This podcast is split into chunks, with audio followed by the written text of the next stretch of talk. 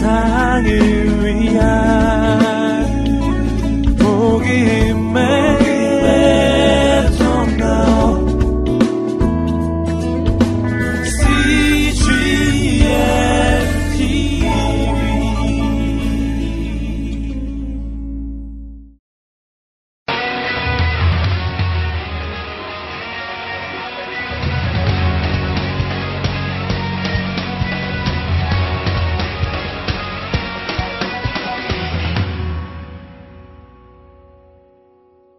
우리가 오늘 또 한번 나가보겠는데요. 위에 그 시대만 한번 해보시겠습니까? 시작. 창조시대, 적장시대, 출애굽 강야시대, 가나안 정복시대, 사사시대,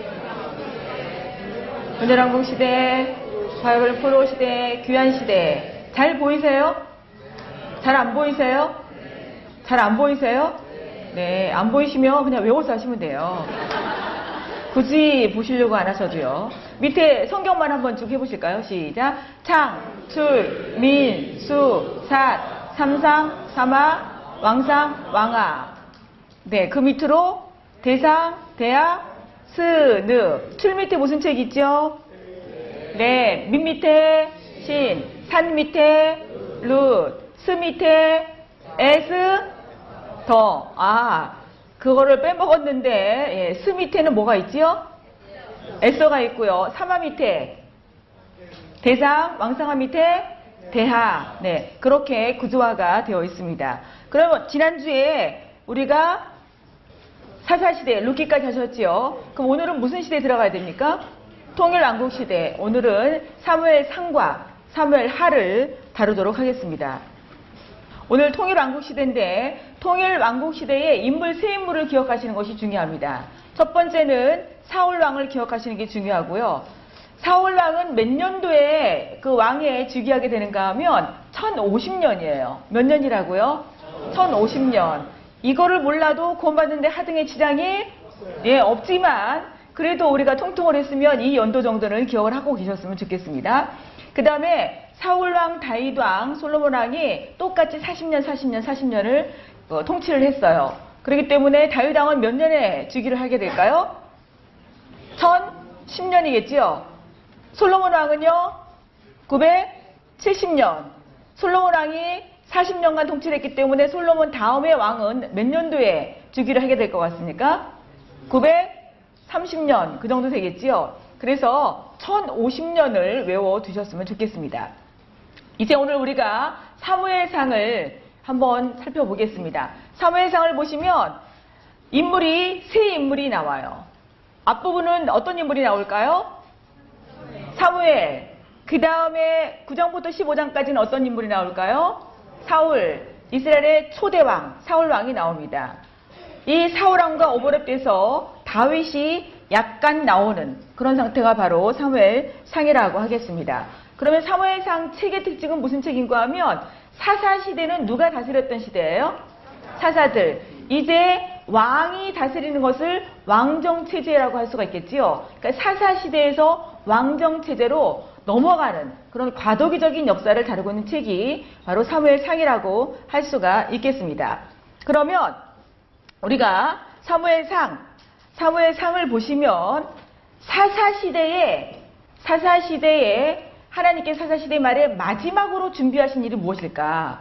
자그마치 사사 시대가 몇 년간이나 지속된 거 혹시 기억나십니까? 300, 360여 년간. 그때 하나님께서는 사사들을 통해서 무엇을 세우기를 원하셨어요? 하나님의 나라를 세우기를 원하셨어요. 제가 무엇을 세우기를 원하셨어요? 라고 물어보면 그냥 하나님 나라라고 답변하시면 돼요. 그 한 가지만 기억하시고 있으면 돼요. 네. 그런데 사사시대가 특징을 한마디로 말한다면 무슨 말로 할 수 있었지요? 평가. 그 시대에 왕이 없었으므로 자기의 소견에 옳은 대로 행하였더라. 두 자로 말한다면 무엇으로 살았더라? 인위로 살았더라. 근데 인위로 살게 되는 중요한 이유가 있었지요. 어떤 지파가? 레위 지파가 뭐를 제대로 안 했어요? 네, 가르치는 일을 제대로 안 했습니다. 그래서 백성들이 가르침을 제대로 받지 못하고 자기 멋대로 살았던 그 시대가 바로 사사 시대예요. 그래서 하나님께서 이 레위 지파가 제대로 하지 못했을 때에 레위 지파 한 사람을 세우십니다. 그 사람이 누구일까요? 예, 바로 사무엘입니다. 눈치만 빠르면 다 맞추시죠. 사무엘상 앞부분에 누구 어떤 인물이 나온다고 그랬습니까? 사무엘. 그러니까 누가 하나님이 누구를 세우신 거예요? 예, 사무엘을 세우셨습니다. 그럼 사무엘은 무슨 지파냐? 무슨 지파일까요? 레위 지파. 거기에 159조 위에서 두 번째 줄 밑에 여백이 있는데 레위 지파라는 것이 근거를 거기다 적어 놓으시기 바랍니다. 역대상 6장 25절로 28절. 6장 25절로부터 28절, 33절로 34절, 네, 66절 그렇게 절수를 적어 놓으시고 이건 집에 가서 찾아보시기 바랍니다. 왜냐하면 이 사무엘의 아버지를 에브람 사람이라고 하고 있어요. 그러니까 에브람 사람이라고 해서 에브람 지파가 아닙니다. 에브람 지역에 가서 살고 있는 거예요. 사무엘은 레위 지파의 후손이라는 것을 기억을 하시고요.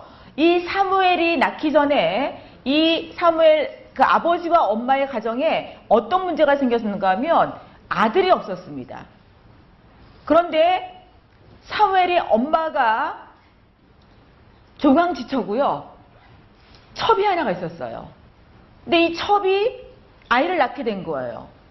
그래서 조강지처인 사무엘의 엄마 한나를 계속 괴롭히기 시작하는 겁니다. 그래서 이 한나가 뭐 할 수밖에 없는 상황이에요? 기도할 수밖에 없는 상황이 된 거예요. 그래서 하나님께서는 한 가정에 기도할 수밖에 없는 상황을 만드시는 거예요. 그래서 하는 어, 기도할 수밖에 없는 상황 속에서 한나가 기도를 하게 되어집니다. 이 일은 한 가정에 기도하는 일로 시작되었어요. 근데 결국은 무슨 일로 하나님께 사용하시는가 하면 한 나라의 지도자를 세우는 일로 시작하는 걸 볼 수가 있습니다. 그럼 여기서 우리가 무엇을 알 수가 있는가 하면 우리가 일상생활 속에서 드리는 기도, 그 기도가 내 기도인 것 같지만 실상은 하나님께서 그 기도를 통해서 누구의 역사를 이루어 가신다는 걸 볼 수가 있어요. 하나님의 역사를 이루어 간다는 것을 볼 수가 있어요. 그래서 내가 기도하는 것이 아무것도 아닌 것이 아니라는 사실을 여기서 우리가 볼 수가 있겠습니다. 그래서 정말 내가 기도할 때에 아 하나님이 내 필요 때문에 기도를 하지만 하나님께서는 이 기도를 사용하신다. 라는 그런 큰 원대한 그런 관점으로 보신다면 기도하는 시간들이 굉장히 즐겁게 또 중요하게 그렇게 다가올 것이라고 믿습니다. 이제 기도 시간이 좀 달라지지 않겠습니까? 누구의 계획 속에 들어있는 기도예요? 하나님의 계획 속에 들어있는 기도예요. 여기 지금 임용고시 준비하시는 학생들, 내가 지금 다급해서 하나님께 뭐 기도하지만 결국은 이 기도를 누가 사용하실 것인가 하면 하나님께 사용하신다. 그래서 앞으로 우리가 가르쳐야 될 학생들, 그 학생들에게 하나님의 뜻이 이루어질 그런 소중한 기도다. 그렇게 생각하시면 자연스럽게 기도의 자리로 들어가실 수 있겠죠? 아멘이 다시 한번 묻겠습니다. 기도의 자리로 자연스럽게 들어가실 수가 있겠죠? 아멘. 학생들뿐만 아니라 평민, 네 평민 되시는 분들도 잠깐 제가 평민이라는 단어를 까먹었어요. 평민 되시는 분 기도의 자리로 쉽게 들어가실 수가 있겠죠? 누구의 계획 속에 들어있는 나? 하나님의 계획 속에 들어있는 나. 네. 근데 이 기도가 제일 처음에 어떤 그 상황 속에 시작됐는가 하면 괴로운 일들 때문에 시작이 되었어요. 혹시 괴로운 일이 있으십니까? 기도의 자리로 나가십시오. 그 기도의 자리 속에서 하나님께서 하나님의 일을 이루어 나가시기 때문에 그렇습니다. 근데 우리가 너무나 괴로운 일이 지속되고 상황이 어려워지면 상황이 왜 이래? 왜 상황이 변하지 않지? 그리고 우리가 비판의 자리로 나가기 쉽습니다. 비판을 뚝 하시고 힘듦에도 불구하고 기도의 자리로 나가셔야 됩니다. 이건 어떤 면에서는 정답을 제가 말씀해 드릴, 어, 드리는 것일 수도 있습니다. 정답을 말하면 질려버리는데 그럼에도 불구하고 우리는 기도의 자리로 나갈 수밖에 없는 그런 존재들이 우리라는 사실입니다. 제 여동생이 그 토요일 날 제가 이제 사역하고 있는 필그림 하우스라는 곳에 왔습니다. 가서 자기는 힐링이 필요하대요. 그래서 자연 속에서 이렇게 있다가 가면서 힐링이 되었다는 거예요. 그러면서 제가 어플 하나를 가르쳐 줬더니 그 어플을 찾느라고 두 시간이 걸렸다고 문자가 왔어요. 그래서 참 잘했다. 기분이 좋겠다. 그러면서 제가 그럼에도 불구하고 두 시간 찾았으니까 두 시간 성경을 읽어야지. 네, 그렇게 제가 문자를 보냈습니다. 그랬더니 그럴 줄 알았어. 네, 그렇게 답장이 왔어요. 그럴 줄 알았어. 그렇지. 그럼에도 불구하고 우리는 성경과 기도로밖에 살 수 없는 존재가 우리야. 라고 제가 그렇게 문자를 보냈습니다. 어쩔 수 없이 뭐니 뭐니 해도 우리는 말씀과 기도로 들어가야지만이 사는 존재라는 것을 한나와 또 한나의 가정을 통해서 다시 한번 살펴볼 수가 있겠습니다. 그러면 한나의 기도를 통해서 하나님께서 민족의 지도자 사무엘을 주셨어요. 그러면 사무엘을 주셨는데 사무엘을 어떻게 준비시켜 주셨을까? 하나님께서 저를 준비시켜서 이 자리에 세웠다는 것이 보여지십니까? 저를 모르는데 아멘이 나오세요? 네, 그렇습니다. 하나님께서 저를 준비시키셔서 이 자리에 세우셨습니다. 똑같이 오늘 성경의 인물인 사무엘도 준비를 시켜주세요. 그러면 저와 사무엘만을 준비시켜 주실까요? 누구도 준비시켜 주실까요? 네, 여러분 각자도 준비시켜 주신 하나님. 그러면 사무엘을 어떻게 준비시켜 주셨을까요? 159쪽에 밑에서 세 번째 달락 사무엘은 같이 읽겠습니다. 시작. 사무엘은 제사장 엘리 아래에서 자라며 제사장 수업을 받습니다. 네, 그 밑에 달락이 첫 번째 줄. 하나님은 같이 읽겠습니다. 시작. 하나님은 이런 일을 대비하시면서 사무엘을 허락하셨고 그 사무엘이 어릴 때부터 법궤가 있는 성소에서 자라게 하셨습니다. 어디에서 자라게 하셨다고요? 예, 법궤가 있는 성소. 성소는 누구의 임재를 상징하는 곳입니까? 하나님의 임재를 상징하는 것이에요. 그러면 사무엘을 어렸을 때부터 하나님의 임재 속에서 훈련시키고 있는 것을 볼 수가 있습니다. 그러면 이 하나님의 임재 속에서 훈련시켰던 이 사무엘, 사무엘에게 하나님께서 어떻게 대우하셨는지 맨 마지막 단락에 그런 그에게 같이 읽겠습니다. 시작. 그런 그에게 하나님은 그와 함께 계셔서 그의 말이 하나도 땅에 떨어지지 않게 하심으로 사무엘에게 능력을 더해 주셨습니다. 이거는 지금 사무엘을 누가 붙잡고 계시다는 거죠? 하나님이 붙잡고 계셔요. 하나님이 붙잡고 계실 때에 하나님의 하신 말씀이 그대로 성취되는 것을 볼 수가 있습니다. 여러분, 나도 그런 삶을 살고 싶지 않으십니까? 아멘이에요? 그렇다면 우리가 무엇을 붙잡고 살아가야 되는 거예요? 말씀을 붙잡고 살아가야 되는 거예요. 말씀만 붙잡으면 될까요? 말씀과 더불어서 무슨 자리로 나가야 돼요? 기도의 자리로 나갈 필요가 있다는 것을 여기서 알려주고 있습니다. 그러면 이 사무엘이 이렇게 성수에서 엘리에게서 또 하나님께서 말씀이 떨어지지 않도록 해주시면서 무엇으로 훈련시키는가 하면 마지막 사사겸 제사장으로 그 민족의 리더로 훈련시켜주는 것을 볼 수가 있습니다. 그런데 이 이스라엘 민족들이 전쟁을 하게 되었습니다. 이때 당시에 이스라엘 민족들을 괴롭히는 그 민족들은 어디였는가 하면 네 밑에 보이시죠? 아스돗, 가드, 에그론 이 지역 보이시죠?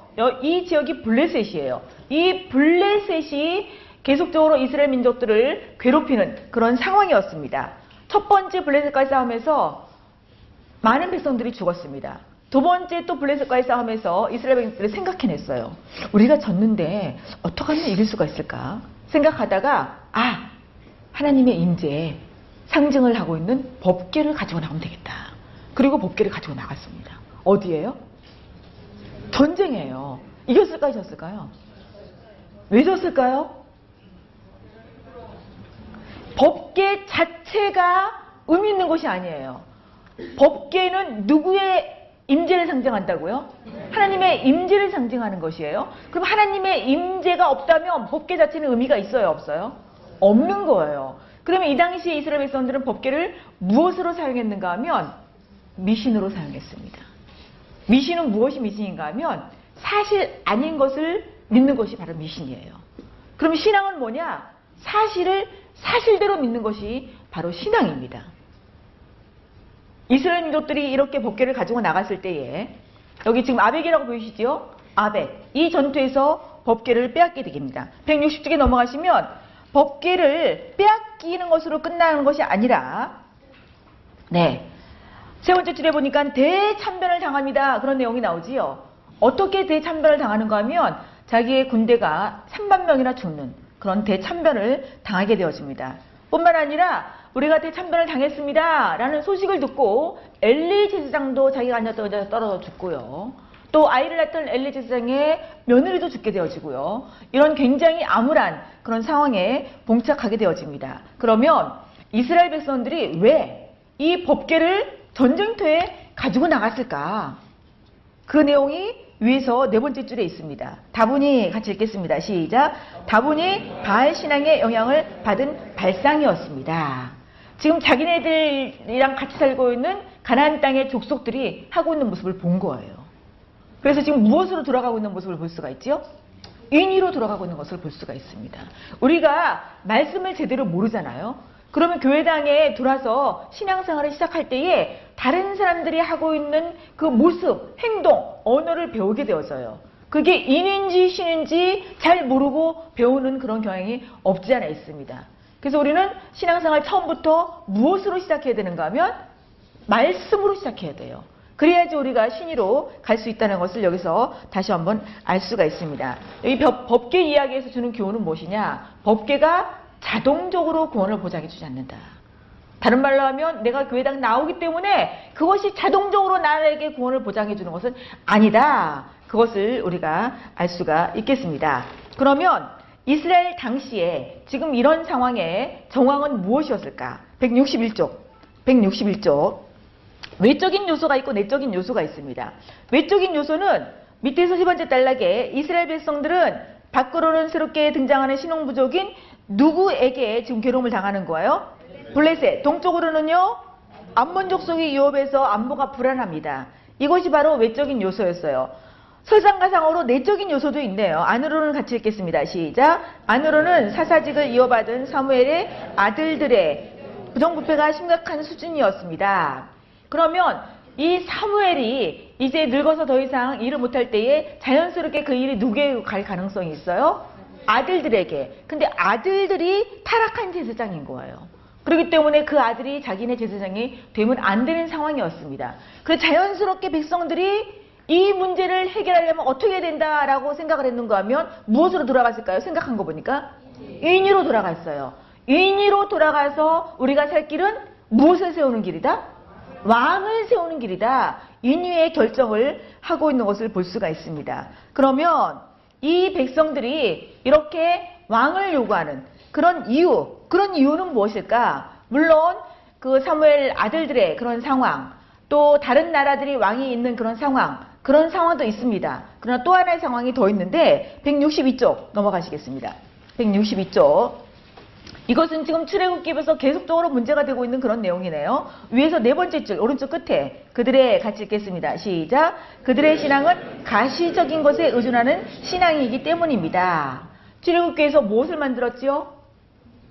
금송아지 만들었지요. 네. 그래서 계속 눈에 뭔가를 뭔가가 보여야지 믿을 수 있는 그런 가시적인 신앙의 모습인 것입니다. 그렇다면 나는 나는 혹시 이렇게 가시적인 것을 따라가고 있지는 않은지 하나님이 눈에 보이지 않는데 그럼에도 불구하고 하나님 살아계신 하나님 내 앞길을 나보다 더 최선으로 인도하실 하나님 나는 그 하나님을 믿습니다. 그렇게 하면서 나가시는지 우리 신앙을 한번 점검할 필요가 있겠습니다. 그래서 이 백성들은 보이는 왕을 요청하게 되어집니다. 그러면 이 왕이 어떤 상태의 왕이 되어야 되느냐? 그것은 이미 신명기에서 하나님께서 말씀해 주셨습니다. 근데 그 중에서 우리가 밑에 있는 성경 구절에서요. 신명기 17장에서 18절, 19절을 같이 읽겠습니다. 시작. 그가 왕위에 오르거든 이 율법서의 등사본을 레위 사람 제사장 앞에서 책에 기록하여 평생에 자기 앞에 두고 읽어 그의 하나님 여호와 경외하기를 배우며 이 율법의 모든 말과 이 규례를 지켜 행할 것이니라. 물론 여러 가지 조- 조건들이 많이 있습니다. 근데 그 조건들을 제대로 잘 감당하기 위해서는 이것을 해야 된다는 거예요. 무엇을 무엇을 옆에 두래요? 예, 율법서를요. 어떻게 두래요? 자기 옆에 두고 그 다음에요. 옆에 두기만 해요? 읽어야 돼요. 읽은 다음에는요. 배워요. 배웠으면요. 행해야 되는 거예요. 이거는 누구에게도 해당되는 말씀일까요? 나에게도 해당되는 말씀이에요. 옆에 잘 두고 계십니까? 네. 잘 읽고 계십니까? 네. 잘 배우고 계세요? 잘 행하고 계십니까? 네. 생활식제 잘 하고 오셨지요? 갈수록 이렇게 대답이 작아져요. 네. 생활식제 잘 하고 오셨습니까? 네. 예, 웃기만 하지요. 이 92, 우리 통큰 통독은요, 말씀이 삶이 되는 성경 통독이에요. 네, 뭐가 어떻게 되는 성경 통독이라고요? 말씀이 삶이 되는. 그래서 반드시 생활식제를 하셔야 되는 거예요. 그래서 90일이 지난 다음에는 내 모습이 참 변했다는 것을 서로가 인정해주고 서로가 기뻐해 줄 수 있는 그런 통독이 되시기를 주님의 이름으로 축복합니다. 아멘. 이렇게 왕이 반드시 언제 동안 이 얼마 동안 이 이렇게 하라는 거예요? 얼마 동안? 평생에. 그럼 누구도 이렇게 해야 될까요? 나도 평생에 이 말씀을 옆에 두고 읽고 배우고 지켜야 되는. 그렇게 할 때에 하나님께서 원하시는 그런 모습으로 살아갈 수가 있다는 것이죠. 그러면 왜? 왜 이렇게 해야 되는데? 좀 내 맘대로 하면 안 됩니까? 그런 질문이 생기실 거예요. 왜 이렇게 해야 되는데? 지금 하나님께서는 이스라엘 백성들을 통해서 뭐 세우기를 원하세요? 하나님의 나라 세우기를 원하세요. 근데 이렇게 하려면 무슨 나라를 세우기가 쉬워요? 이 왕이 자기의 나라를 세우기가 쉬워요. 그래서 반드시 말씀을 옆에 둬야 돼요. 마찬가지로 우리도 이 땅에 살아가는 동안에 이 말씀을 옆에 두지 아니하면 누구의 나라를 세우기가 쉽습니까? 내 나라를 세우기가 쉽.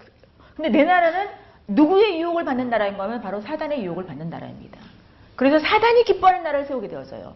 근데 우리는 그것이 성공이라고 그렇게 착각하며 살아가는 모습들이 있을 수 있다는 것입니다. 그래서 부탁하옵기는 이번으로 끝나지 않냐고 평생 말씀을 옆에 두고 사시는 저와 여러분 되시기를 주님의 이름으로 축복합니다. 아멘. 이제 드디어 왕이 세워집니다. 이제 언제 왕이 세워지지요? 초대 왕이 아까 보신 것처럼 네, 1050년에 누가 왕으로 세워지지요? 네, 사울이 왕으로 세워집니다. 여러분 같으면 어, 하나님이 왕을 세우는 것을 원해서 세우라고 그랬어요. 백성의 요청에 의해 세워진 거예요. 백성의 요청에 의해서. 그럼 하나님은 왕을 세우고 싶지 않았습니다. 내가 해주고 싶지 않았는데 요청해서 해줄 때에 하고 싶은 말이 있어요, 없어요? 있지요. 그 하고 싶은 말을 무엇이라고 했을까? 우리 164쪽 넘어가시겠습니다. 164쪽. 164 쪽에 이제 사무엘이 왕을 세우고 나서 마지막으로 권면하고 있습니다. 무슨 권면을 하고 있는가 하면 하나님께서 너희를 위해서 하신 것을 기억을 해라. 무엇하라고요? 첫 번째는 무엇하라고요? 기억하라. 그 다음에 기억했으면 이제 하나님이 너희를 구속하시고 지금까지 인도하시는 하나님이시기 때문에 이제 그 하나님을 섬겨라. 라고 두 가지를 요청을 하고 있습니다. 이것은 누구에게도 해당되는 요청일까요? 나에게도. 지금 하나님께서 지금까지 나에게 해주신 일들이 여러 가지 있습니다. 그것을 기억하시고요. 그러니까 앞으로도 나의 삶을 인도하실 것이라는 확신을 가지고 하나님을 선택하고 하나님을 섬기는 귀한 여러분 되시기를 주님의 이름으로 축복합니다. 그렇게 그렇게 살아가도록 세우신 이 사울왕, 사울왕의 경향은 어떤 사람이었을까? 우리가 밑에서 164쪽의 밑에서 두 번째 줄, 아니, 밑에서 두 번째 딸에게 두 번째 줄, 밑에서 두 번째 줄. 그는 무슨 중심의 성격을 가진 자인 것 같아요? 일 중심이에요. 그래서 뭐의 소중함을 중요시 여기지 않았습니까? 관계의 소중함을 중요시 여기지 않았어요. 우리 인간은 몇 부류예요? 몇 부류? 두 부류. 하나는 일 중심이고 하나는 관계 중심이에요. 일 중심은 일이 목표가 정해지면 그 목표를 향해서 가야 돼요. 근데 관계 중심은 이 일은 좀 안 돼도 돼요.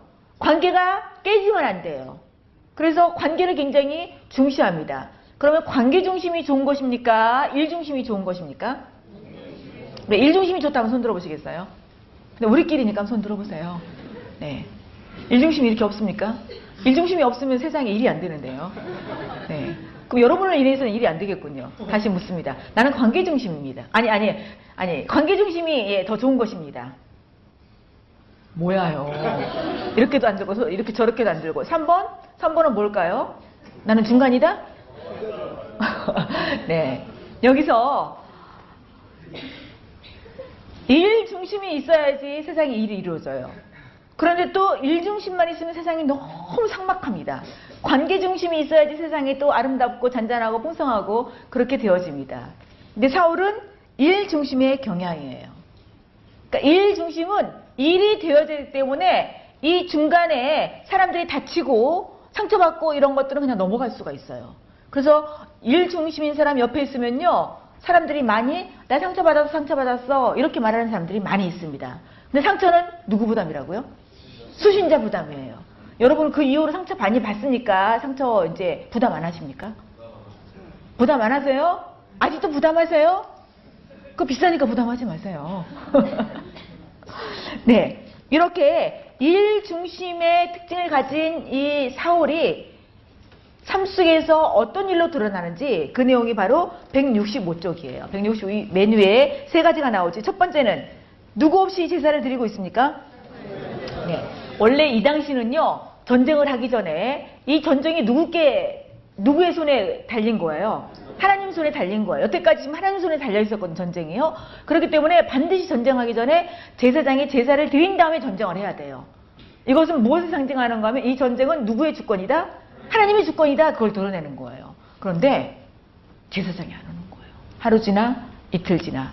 그런데 백성들은 두려워서 흩어지기 시작하는 거예요. 그리고 제사장은 하루 이틀 지나도 안 오는 거예요. 그리고 이제 자기도 슬슬 두려, 두려워지는 거예요. 그런데 앞에 보니까 블루셋은 지금 진을 치고 있어요. 그러니까 일중심이니까 지금 뭐를 해야 되는 거예요? 일중심이니까 전쟁을 시작해야 되는데 지금 반드시 뭐는 드려야 돼요? 제사를 드려 누가 안 와요? 제사장이 안 오니까 누가 제사를 드려버리는 거예요. 왕 자신이 제사를 드려버리는 거예요. 이게 지금 누구께 대한 반역인지 아십니까? 하나님께 대한 반역이에요. 하나님께 세우신 것을 지키지 않고 자기 멋대로 해석해서 행동하는 거 이것이 바로 반역이라는 것입니다. 여러분 혹시 이런 반역을 행하고 있진 않은지요? 네, 두 번째, 두 번째 잘못은 무엇인가 하면 금식령. 지금 이렇게 전쟁을 하고 있는데 금식령을 갑자기 선포하는 거예요. 아무것도 먹지 마라. 먹는 날엔 다 죽는다. 그런데 이 사울의 왕, 왕의 아들과 아들의 부하 두 명은 이 소리를 못 들었습니다. 그래서 꿀을 찍어 먹는 이런 그 일들을 행하게 되었습니다. 나중에 알게 되었어요. 그래서 네가 아들이라도 죽어야 된다. 이 사울왕은 이렇게 말합니다. 무슨 중심이니까? 일 중심이니까. 지금 누구하고 관계도 끊는 거예요? 지금 그 제사를 드린 건 누구하고 관계가 이렇게 끊어진 거예요? 하나님과 또 누구? 제사, 장인 사무엘과 지금은 또 아들과의 관계를 또 끊는 거예요. 도리어 백성들이 아닙니다. 이 사람은 이번에 하나님과 동역했습니다. 죽이면 안 됩니다. 라고 나오고 있어요. 그러니까 누구보다 누가 나은 것 같아요? 왕보다 백성들의 그 해석이 훨씬 더 지혜로운 것을 볼 수가 있습니다. 세 번째는 뭔가 하면 진멸하라는 명령을 그대로 행하지 않습니다. 무슨 것, 어떤 것을 진멸하라고 그랬는가 하면 아말렉. 아말렉 하면 생각나시지요? 이스라엘 백성들이 출애굽해서 나올 때에 아말렉 족속들이 뒤에서 쳐서 그래서 모세가 손을 들면 이기고 모세가 손을 들이면 져서 아론과 홀이 손을 받쳐주고 모세는 기도했고 요호사는 아말렉과 전투에서 승리한 기억나십니까? 한 두 주 전, 한 주 전의 이야기예요. 네, 기억이 나시면 끄덕끄덕이라 좀 해주세요. 네, 그래서 하나님께서 내가 아말렉과 대대로 싸우시겠다고 그렇게 선포를 하셨습니다. 그리고 그때 계시해 주신 이름이 여호와 니시예요. 여호와 니시. 이 싸움은 누구 손에 달려 있는 것이다. 하나님 손에 달려 계신다. 하나님이 승리하신다. 하나님이 나의 깃발이다 라는 그 이름을 계시해 주셨습니다. 그래서 하나님께서 아말렉을 진멸하라고 그랬는데 이 사울이 아말렉을 다 진멸하지 않았습니다. 자의적으로 해석했어요. 왕도 살려오고 그 다음에 짐승 실한 것도 살려오고 이거는 누구의 해석인 거예요? 자기의 해석인 거예요. 그러면 이 도대체 이 반역이라는 것이 무엇인가? 그 첫 번째 단락에 위에서 다섯 번째 줄 반역은 오른쪽 끝에 있지요. 같이 한번 읽어보실까요? 시작. 반역은 하나님의 말씀의 적용을 평가하는 것으로 불순종하는 것보다 훨씬 악한 것입니다. 하나님의 말씀을 자의적으로 해석함으로 순종을 자의적으로 함을 뜻합니다. 누구 맘대로 해석하는 거예요? 내 맘대로 해석하고 누구 맘대로 그 적용을 하는 거예요? 내 맘대로 적용을 하는 거예요. 그래서 오해로 오해로 착각으로 은혜 받고 오해로 적용하는 누구에게 맞게? 나의 상황에 맞게. 그러니까 말씀을 누가 멋대로 바꾸는 거예요? 내가 멋대로 바꾸는 그런 일들이 바로 누구에 대한 반역이라고요? 하나님께 대한 반역이다. 이렇게 사울이 왜 자꾸 이렇게 반역을 하게 될까? 분명히 하나님께 세우신 왕인데 궁금하지 않으십니까? 누구도 반역을 하고 있습니까? 누구도 반역을 하고 있어요? 네, 여러분은 반역을 하고 있지 않는 것 같으네요. 네. 반역 안 하고 있습니까? 반역을 하고 있습니까? 네. 그렇다면 왜 자꾸 반역을 하게 될까? 다른 말로 하면 쉽게 하면 왜 자꾸 불순종을 하게 될까? 그게요. 맨 밑에 단락에, 맨 밑에 단락에 첫 번째 오른쪽 끝에 하나님을 시작. 하나님을 의지하지 아니하고 자기의 군대를 신뢰하는 실수를 범한 것입니다. 네. 자기의 군대를 신뢰한다. 자기가 가지고 있는 힘, 파워, 그 다음에 수단, 방법을 신뢰하고 있는 것을 볼 수가 있습니다. 혹시 여러분들이 가지고 있는 것은 무엇입니까? 여러분의 머리? 여러분의 자리?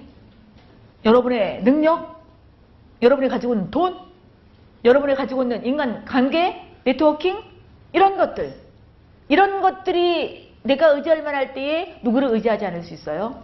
하나님을 의지하지 않을 수 있어요. 여러분은 지금 현재 어떤 상태입니까? 내가 젊기 때문에 젊음? 내 직장? 아니면 내 부모? 내가 잘 아는 사람? 내가 현재 파워를 가지고 있는 내 파워? 혹시 그런 것들을 의지하고 있지는 않는지요?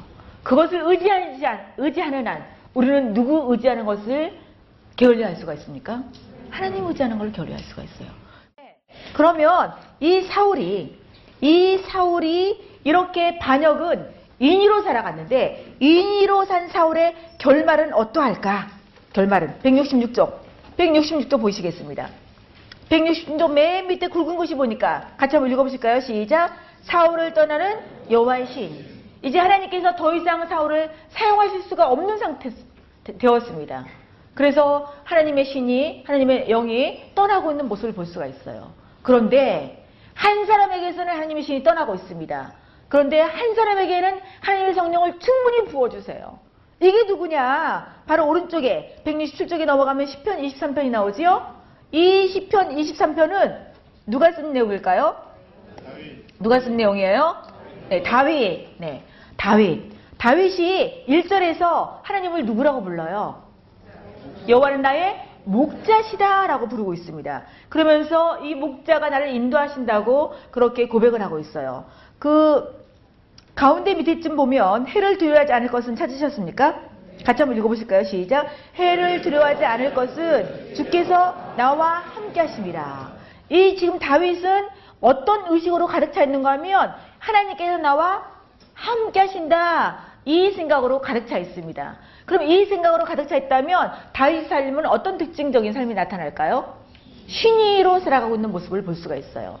그러니까 동시대를 살고 있는데 한 사람은 철저하게 인위로 살아가고 있고요. 지금 현재 왕은. 그러나 현재 왕은 아니지만 기름 부음 받은 다윗은 철저하게 신의로 살아가고 있습니다. 지금 이게 같은 시대예요. 같은 상황이에요. 그렇다면 오늘 또 오늘 우리 여기 있는 우리들도 똑같은 상황을 살아가고 있습니다. 같은 시대를 살아가고 있습니다. 그런데 두 부류로 나눠질 수가 있습니다. 한 부류는 사울과 같이 철저하게 인위로 살아가는 삶. 한 부류는 철저하게 하나님이 나와 함께 하신다. 그리고 내가 하나님 앞에 살아간다는 심정으로 살아갈 수가 있다는 것입니다. 그럼 여러분은 어느 쪽이십니까? 하나님이 나와 함께 하십니다. 라고 고백하는 이런 삶입니까? 아니면 내가 가지고 있는 것, 그것을 의지하는 그런 삶이십니까? 그러면 이 다윗에 대한 내용을 또 다른 책에서 기록하고 있는 책이 있어요. 그 책이 무슨 책이죠? 사무엘 하가 다윗에 대한 내용을 기록하고 있는데 사무엘 하와 동시대 역사를 다루고 있는 책이 무슨 책이죠? 예, 역대상. 예, 역대상. 뒷페이지 넘어가면 역대상을 보십니다. 역대상을 보시면 앞부분에는 족보가 쫙 나와요. 몇 장까지 족보가 나오는가 하면 1장부터 9장까지. 이거 읽는데 시간이 10분, 12분 걸립니다. 그리고 이름, 사람 이름이기 때문에 우리나라 이름이 아니기 때문에 입이 잘 붙지잖아요. 근데 왜 이렇게 그래서 우리가 이 의미를 모른다면 이 족보를 기록한 의미를 모른다면 그냥 넘어가고 싶은 저도 옛날에는 넘어갔습니다. 잘 모를 때. 그러나 이제는 넘어가지 않습니다. 여러분도 이제 이 내용을 들으시면 절대로 안 넘어가고 계속 읽게 될 것입니다. 앞부분은 족보예요. 그 다음에 10장부터 13까지는 온전히 다윗에 대한 내용입니다. 그러니까 사무엘하가 지금 다윗에 대한 내용이지요. 근데 역대상에 다윗에 대한 내용을 또 적고 있어요. 그러면 이 다윗에 대해서 왜 이렇게 두 권 이상 사무엘 상 뒷부분에도 다윗에 대한 내용이 나와 있었잖아요. 두 권 이상이 다윗에 대해서 기록을 하고 있어요. 그럼 하나님께서 다윗을 통해서 하시고 싶은 말씀이 있으시다는 것을 아실 수가 있겠지요. 그러면 다윗은 누군가? 다윗은 하나님 나라를 세우기 위해서 하나님을 대신해서 다스리는 왕의 표상으로서 주어진 그 인물이 바로 다윗이에요. 나중에 신약에서 예수님이 누구의 후손으로 오시는가 하면 바로 다윗의 후손으로 오십니다. 그래서 마태복음 1장 1절에 아브라함과 다윗의 자손 예수 그리스도의 세계라라고 나와요.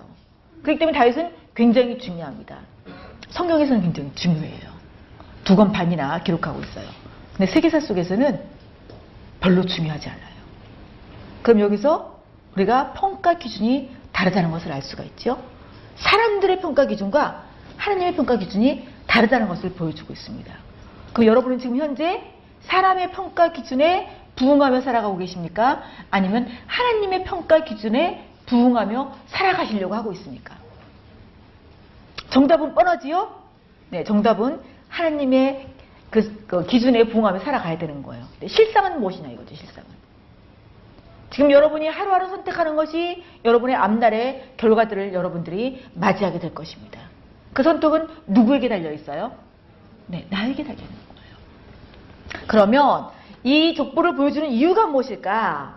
그것을 말씀드리기 전에 그러면 이 역대상은 왜 기록되었을까? 라는 것을 알아볼 필요가 있습니다. 역대상 168쪽에 밑에서 두 번째 달락 두, 위에서 두 번째 줄 그는 같이 읽겠습니다. 시작. 그는 이스라엘 백성의 정체성을 찾기 위해 연대기적 역사서가 필요했고 그래서 아담에서부터 시작하는 역사서를 기록합니다. 누구로부터 시작하는 역사를 기록하고 있다고요? 아담. 아담은 누가 창조한 인물이에요? 하나님이 창조한 인물이에요. 그러면 지금 누구를 보여주고 싶은 거예요? 아니요. 아담, 아, 하나님이 창조한 아담부터 이렇게 족보를 쫙 기록하고 있는 거 보니까 어떤 하나님을 보여주고 싶은 거예요? 창조주 하나님을 보여주고 싶은 거지요. 그러면 이스라엘 백성들의 초점을 누구께로 옮기고 있는 거예요? 창조주 하나님께 옮기고 있는 거예요. 뿐만 아니라 그 창조주 하나님께서 이스라엘 백성들을 애굽에서 구속해 내셨지요. 그 하나님이 우리의 구속주 하나님이야. 그리고 우리가 바벨론 포로로 잡혀갔지만 다시 귀환시켜서 지금 이 우리의 그 고향에 들여오게 하신 섭리주 하나님이시야. 우리가 그 하나님의 선민이야. 우리는 그 하나님과 언약을 맺은 백성이야. 그래서 우리는 그 하나님의 언약 백성으로 살아야 돼. 라는 것을 가르쳐 주기 위해서 역대기를 기록을 했다는 것입니다. 특별히 이 족보를 통해서 무엇을 보여주고자 했는가 하면 이스라엘 백성들의 정체성을 보여주고자 했다는 거예요. 왜냐하면 지금 70년간 포로 생활하고 왔잖아요. 근데 본국에 돌아와 보니까 본국이 폐허가 되어 있는 거예요. 70년 동안. 새로 재건 안 했기 때문에 폐허 상태가 있는 거예요. 그러니 이거 어떡하나. 라는 그런 절망과 낙담이 앞서지 않았겠습니까? 그 이스라엘 백성들을 향해서 정체성을 심어주는 거예요. 우리 하나님이 어떤 하나님? 창조주 하나님? 우리 하나님이 구속해 구속자 하나님? 우리 하나님이 섭리주 하나님? 우리는 그 하나님의 언약 백성이야. 그 정체성을 심어주고자 한 것입니다. 그래서 이 역대기 강조점은요, 어디에 있는가 하면 밑에 세 번째 줄. 왕권보다는 같이 읽겠습니다. 시작. 왕권보다는 성전을 중심으로 하는 신앙사관에 의해 기술한 역사입니다. 예, 무엇을 중심으로 기록이 되었다고요? 성전을 중심으로 기록되어 있어요. 그래서 이 역대기를 무슨 사관이라고 말하는가 하면 제사장적 사관이라고 말을 합니다. 그러니까 제사장적 역사관을 가지고 기록한 책이에요. 그러면 똑같은 내용을 기록하고 있는 사무엘 하나 열왕기 상하는 어떤 사관인가 하면 선지자적인 관점을 가지고 기록되어 있습니다. 그래서 같은 시대 내용을 다루고 있지만 관점이 약간 다릅니다. 근데 역대기는 무슨 그 뭐를 중심으로 기록이 되어 있다고요? 예, 제사장. 그래서 무엇이 중심이에요? 성전이 중심이다. 그래서 성전에서 이루어지고 있는 일들, 그런 일들이 많이 기록되어 있습니다. 우리가 170, 어, 170쪽으로 넘어가시면요. 예, 역대기 족보가 이렇게 아홉 장에 걸쳐서 나오는데요. 특별히 어느 지파에게 초점이 맞춰져 있는가 하면 유다 지파에 초점이 맞춰져 있습니다. 그러면 왜 유다 지파에 초점이 맞춰져 있을까? 예수님이 어느 지파를 통해서 오게 되어져요? 예, 유다 지파를 통해서 오게 되어져요. 그래서 유다 지파에 초점이 맞춰져 있습니다. 그러면 이 역대기와 사무엘 하에 그런 차이점을 한번 설명을 드리겠습니다. 사무엘 하는 왕들의 치세를 강조하고 있습니다. 그런데 계보에 계보는 언급이 없어요. 그리고 사무엘 하에서는 터닝 포인트가 있는데 그게 바로 무슨 사건이냐? 이 다윗이 바세바를 범하는 사건입니다. 그러니까 여기까지는 바, 다윗이 승승장구를 해요. 그런데 이 사건을 이후로 이 다윗의 왕국이 이렇게 퇴락해 가고 있는 모습으로 기록이 되어 있습니다. 그러니까 죄를 분명히 언급을 하고 죄에 대한 그 결과들을 언급을 해주고 있습니다. 그러나 역대기는 무엇을 중심으로 기록이 되어 있다고요? 성전을 중심으로 기록되어 있어요. 그리고 정체성을 심어주기 위해서 아홉 장에 걸쳐서 계보를 기록해주고 있습니다. 누구 지파를 중심으로 기록을 하고 있다고요? 유다 지파를 중심으로. 그럼 여기에는 성전이 중심이기 때문에 무슨 내용이 없을까요? 바스바 사건이 없어요. 이 죄 지은 내용이 없는 거예요.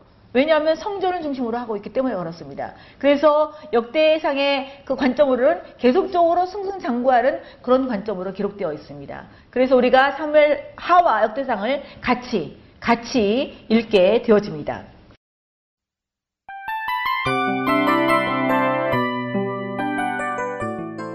이 프로그램은 청취자 여러분의 소중한 후원으로 제작됩니다.